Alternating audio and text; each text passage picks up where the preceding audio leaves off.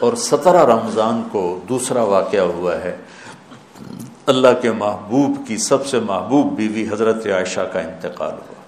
حضرت معاویہ رضی اللہ تعالیٰ عنہ کے دور میں حضرت عائشہ رضی اللہ تعالیٰ عنہ کا انتقال ہوا، جو آپ کی سب سے محبوب بیوی تھی۔ اور اس حد تک کہ کہا، یا اللہ حاضہ قسم فیما امل کو فلا تو آخذنی فیما تمل کو ولا امل کو اللہ یا اللہ، میں نے بیویوں میں برابری کی ہے، پر میرا عائشہ سے پیار زیادہ ہے، اس پر میری پکڑنا فرمانا۔ سبحان اللہ ہمیں زندگی گزارنے کا طریقہ سمجھایا۔ چونکہ حضرت عائشہ چھوٹی تھیں، تو ان سے دوڑ لگا رہے حضرت ام سلمہ کے ساتھ دوڑ نہیں لگائی، حضرت سودا کے ساتھ دوڑ نہیں لگائی، جوہریہ کے ساتھ، صفیہ کے ساتھ، ام حبیبہ کے ساتھ زینب کے ساتھ دوڑنے چکی ان کو لاڈ کروائے، لاڈ۔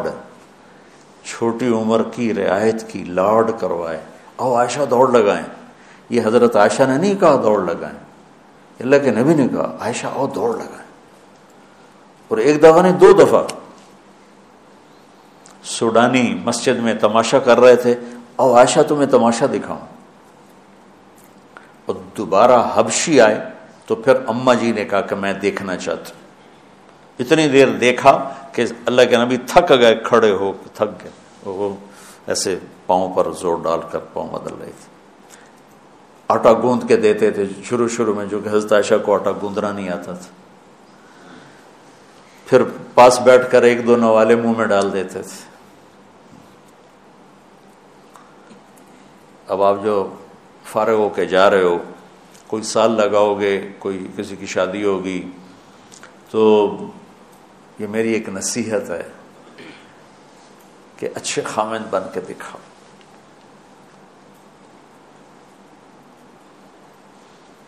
اور اچھا خامد وہ ہوتا ہے جو اچھے اخلاق والا ابھی آپ چھٹیوں میں جا رہے ہیں گھر، تو اپنے والدین کی خدمت، بہن بھائیوں کی خدمت وہ تبلیغ میں ایک اصطلاح چلتی تھی، عبادت سے جنت ملتی ہے، خدمت سے خدا ملتا ہے۔ یہ کہا کرتا تھا۔ خدمت کی تو حضرت عائشہ رضی اللہ تعالیٰ عنہ کا انتقال ہوا سترہ رمضان المبارک۔ اللہ کی سب سے، اللہ کے محبوب کی سب سے محبوب بیوی۔ پہلی اور آخری خاتون جن کے سینے پر سر رکھے ہوئے کسی نبی نے جان دی۔ وہ بھی نبیوں کے سردار۔ ماتفی سحری و نحری۔ کا یہاں۔ یہاں میرے نبی کا سر تھا اور آپ ان کو آسرا دے کے اس طرح بیٹھی ہوئی تھی اور آپ تھوڑا سا یوں نیم دراز تھے اس حالت۔ اور یہاں سر رکھے ہوئے حضرت عائشہ کے سینے پر نبی نے جان دی، یہ کائنات کی واحد خاتون ہے، جس کے سینے پر سر رکھے ہوئے نبی نے جان دی۔ اور آپ فرماتی ہیں آخری چیز جو میرے نبی کے منہ میں گئی، میرا لعاب تھا کہ میرے بھائی عبد الرحمن آئے، ان کے ہاتھ میں مسواک تھی تو اللہ کے نبی کی نظر یوں پڑ، ایسے ٹک گئی مسواک پر۔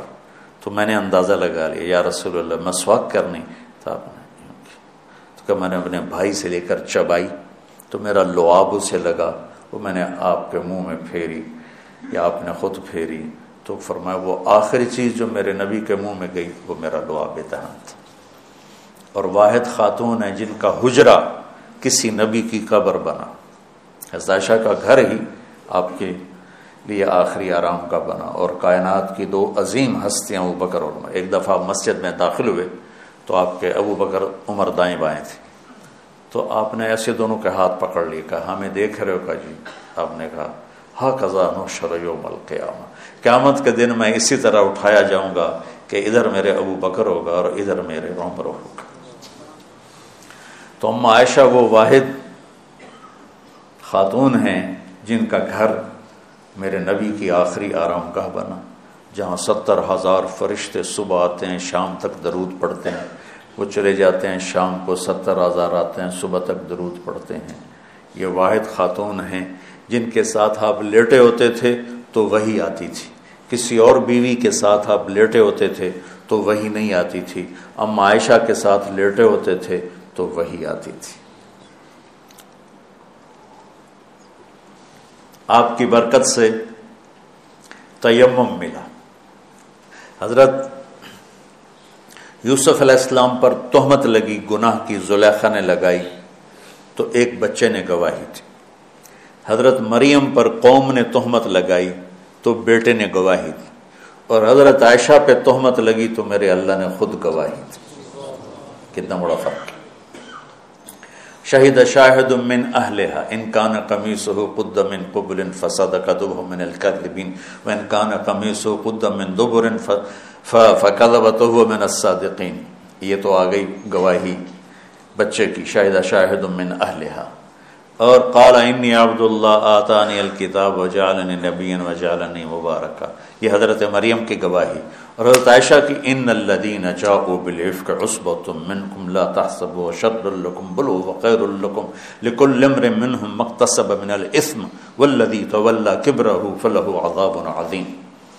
اللہ تعالی علامہ زمخشری اپنی تفسیر میں فرماتے ہیں کہ پورے قرآن میں اللہ کہیں اتنا غضب ناک ہو کر نہیں بولا جتنا ان آیات میں غضب ناک ہو کے بولا ہے، جس میں اما عائشہ کی پاک دامنی کو اللہ نے بیان کی۔ اللہ کے نبی ایک مہینہ وہی نہیں آئی، پورے مدینے میں آگ لگ گئی۔ وہی کیوں نہیں آئی؟ تو اللہ ہی جانتا ہے کیوں نہیں آئی۔ ایک بات سمجھ میں آتی ہے، زبان کے زہر کو سمجھانے کے لیے کہ زبان کا غلط استعمال کس طرح گھروں کو آگ لگا دیتا ہے ہمیں سبق دینے کے لیے کہ زبان پہ قابو رکھنا اس حد تک حالات پہنچ گئے کہ میرے نبی گئے حضرت عائشہ کے پاس۔ عائشہ، اگر تجھ سے گناہ ہو گیا ہے تو معافی مانگ لے، اللہ معاف کر دے۔ گا اس حد تک ذہن پر اثر ہوا باتوں کا کہ عائشہ، اگر تجھ سے کوئی گناہ ہوا ہے تو توبہ کر لے، اللہ معاف کر دے گا۔ اور اگر نہیں کیا ہے تو اللہ تیری پاک دامنی بیان کرے گا۔ تو ساشا فرماتی ہیں، چوبیس گھنٹے ہو گئے تھے، نہ کھایا تھا، نہ پیا تھا، نہ سوئی تھی، صرف رو رہی تھی۔ تو ایک دم میرے آنسو خشک ہوئے موٹ کے بیٹھ گئے میں نے کہا، ابا جان، میری صفائی پیش کرو۔ ابو بکر، وہ ایسے کانپ رہے تھے کہ بیٹی، میں تو کچھ نہیں کہہ سکتی اما جان ام رما میری صفائی پیش کرو۔ وہ بھی کہنے لگے، بیٹی، میں تو کچھ نہیں کہہ سکتی تو کہ میں نے ایک دم چمک کے کہا، سچ بولوں گی تو کوئی مانے گا نہیں۔ جھوٹ بولوں تو اپنے آپ کو برا کہوں۔ بس میں وہ کہتی ہوں جو یوسف کے باپ نے کہا تھا، حضرت یعقوب۔ کہنے کہ مجھے غم میں حضرت یوسف کے والد کا نام ہی بھول گیا۔ میں نے کہا اقول کما قال ابو یوسف، فصبر جمیل واللہ المستعان ولا ما تصف۔ کہنے کہ یہ کہہ کر میں لیٹ گئی دوبارہ۔ اور مجھے نہیں پتا تھا کہ میرے بارے میں قرآن آئے گا۔ مجھے یہ تھا کہ اللہ کا نبی کو خواب دیکھ لیں گے یا جبریل آ کے کہہ دیں گے، یہ قصہ غلط ہے۔ لیکن وہ تو قرآن۔ جب وہی اتری ایک دم تو ابو بکر اور ام رومان ایسے کانپنے لگے، چہرے زرد ہو کر مرنے والے ہو کے کہ پتہ نہیں ہماری بیٹی کے حق میں ہے یا خلاف ہے۔ جب وہی ختم ہوئی تو میرے نبی مسکرائے زور سے کہا، عائشہ مبارک ہو، اللہ تیری گواہی دینے خود آ گیا۔ تو ام رومان کہنے کی عائشہ اٹھو، اللہ کے نبی کا شکر ادا کرو۔ کہ نہیں، میں اس کا شکر ادا کروں گی جس نے میری گواہی تھی تو سترہ رمضان حضرت عائشہ کی کا انتقال کا دن ہے۔ تو آج میں نے اپنے اوپر جبر کر کے بول لیا ہے، پچاس منٹ۔ اب دعا کرنا مجھے سر درد نہ ہو۔ اور اکیس کی رات ہے، سبق پڑھتے پڑھتے میرے لیے آپ سب بچے دعا کر دیں۔